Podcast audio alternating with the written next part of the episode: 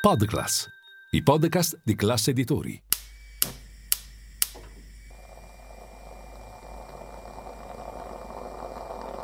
Buongiorno dal gruppo Classe Editori.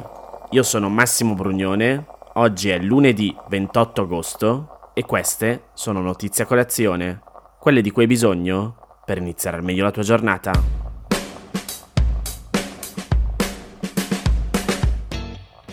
Ad alcuni giorni dall'inizio della dispersione nell'Oceano Pacifico dell'acqua contenente sostanze radioattive accumulata nell'ex centrale nucleare di Fukushima, in Giappone, il ministro dell'ambiente giapponese ha fatto sapere che le prime rilevazioni non hanno individuato livelli rilevanti di radioattività nell'acqua.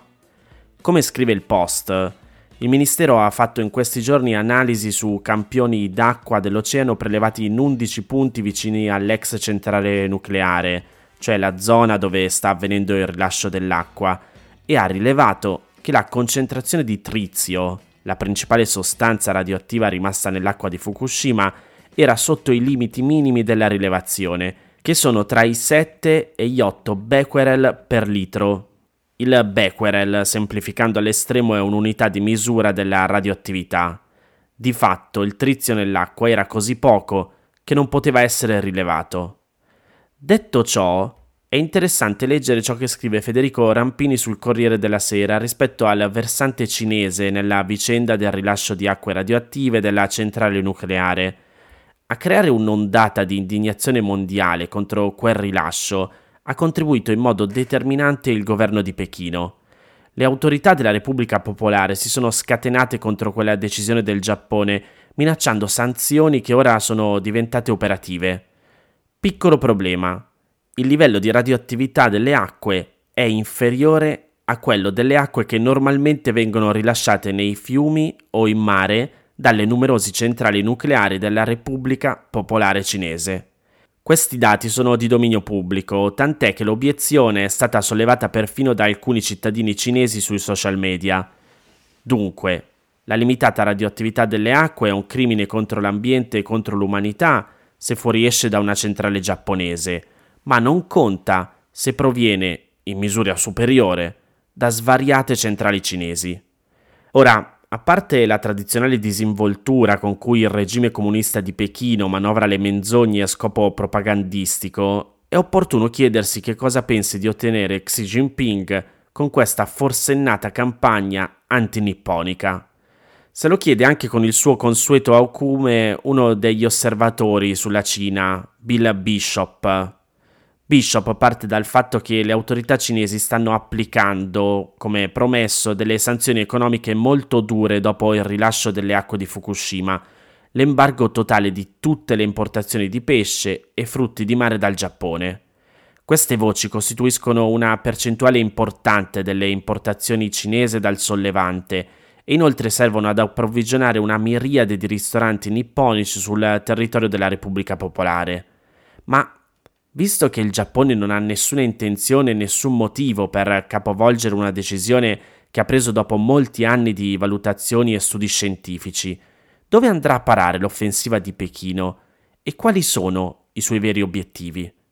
L'interpretazione di Rampini è che Xi voglia colpire l'avvicendamento strategico in corso fra Giappone, Stati Uniti e Corea del Sud, sancito dal summit di Camp David e questo perché quel triangolo si aggiunge ad altre iniziative con cui gli Stati Uniti cercano di rafforzare la rete di alleanze e il dispositivo di contenimento dell'espansionismo cinese in Asia.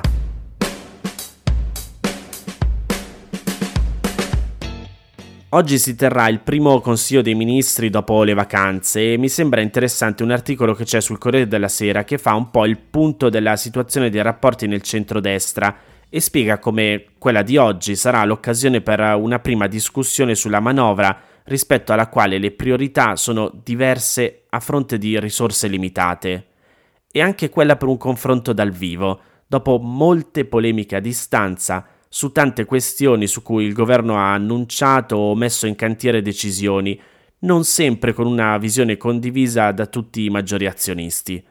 A giudicare dallo scambio a distanza che c'è stato ieri tra Antonio Tajani e Matteo Salvini durante la kermesse La Piazza organizzata da affariitaliani.it a Ceglie Messapica, le distanze sono ampiamente misurabili su più argomenti. Ultimo provvedimento vigorosamente discusso prima della pausa di Ferragosto è stato quello della tassa sugli extraprofitti delle banche, approvata in Consiglio dei Ministri. La Premier e la Lega nelle settimane successive hanno confermato determinazione nonostante le aspre critiche di Forza Italia. Il vice premier e segretario azzurro Tajani ieri ha ribadito, leggo tra virgolette le sue parole, con Meloni ci siamo chiariti, per me la polemica è chiusa, ma non rinunciamo alle nostre proposte per tutelare il risparmio degli italiani. Quella norma si poteva scrivere meglio e proporremmo di modificarla.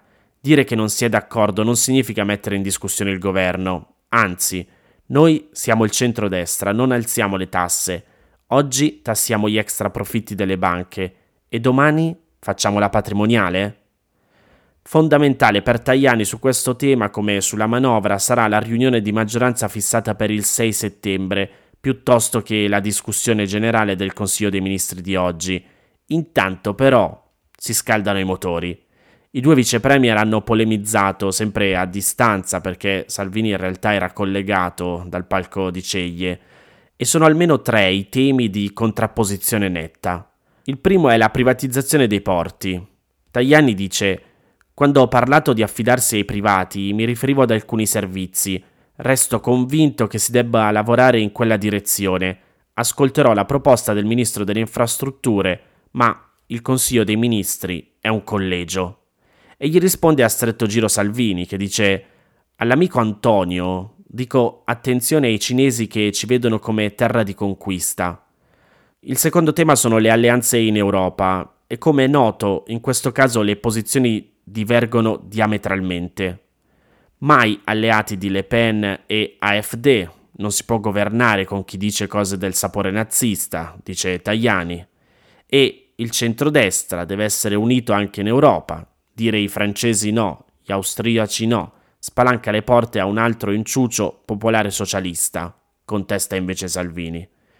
Infine poi il terzo tema è quello del generale Vannacci. Tajani gli rimprovera scarsa prudenza, mentre Salvini annuncia di essere in attesa di leggere il libro. Ospite sempre della piazza di Ceglie, in serata c'è stato anche il ministro degli affari europei, Raffaele Fitto, che difende il governo sul PNRR, Leggo sempre le sue parole. I sindaci dovrebbero ringraziare per il lavoro complesso che stiamo facendo, perché chi ora critica non ha parlato in fase di approvazione. Insomma, il Consiglio dei Ministri di oggi si svolgerà in questo clima. Al centro inevitabilmente ci sono i conti. Tajani fissa le priorità del suo partito sulla legge di bilancio, dice rendere pensioni e stipendi più ricchi, stabilizzare il cuneo fiscale, detassare tredicesime e premi di produzione e poi dobbiamo continuare a innalzare le pensioni minime. Intanto sul tavolo del Consiglio dei Ministri c'è anche il decreto del Presidente del Consiglio per rendere operativo il memorandum d'intesa del 10 agosto tra il Ministero dell'Economia e il fondo americano KKR per presentare un'offerta vincolante al Consiglio di amministrazione di TIM per rilevare fino al 20% della Necto, società della rete fissa.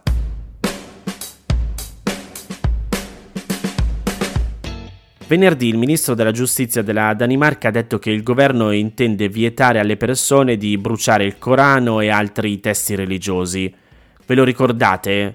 Nei mesi scorsi diverse copie del Corano, il testo sacro dell'Islam, erano state bruciate davanti ad alcune moschee della Danimarca e della Svezia, con episodi che avevano causato forti proteste in tutto il mondo islamico e diverse reazioni ufficiali da parte dei governi di Iraq, Iran, Arabia Saudita, Emirati Arabi Uniti, Marocco, Giordania e Turchia. Il Corano per le persone musulmane è l'espressione diretta della parola di Allah e ogni comportamento che non lo rispetti è considerato altamente offensivo. Il ministro ha detto che la nuova legge proibirà il trattamento inappropriato di oggetti di significativa importanza religiosa per una comunità religiosa e ha citato come esempio il Corano, ma anche la Bibbia o la Torah, i testi sacri delle persone di religione cristiana o ebraica. Non ha dato dettagli concreti su quando il suo governo intende presentare questa proposta di legge né su cosa conterrebbe esattamente, ma ha detto che vieterebbe roghi e altre profanazioni compiute in luoghi pubblici e che il divieto verrebbe inserito nella normativa che attualmente vieta la profanazione di bandiere estere. Sempre secondo il ministro sono infondate le critiche che il divieto annunciato ha attirato da parte dell'opposizione, secondo cui sarebbe contrario alla libertà d'espressione.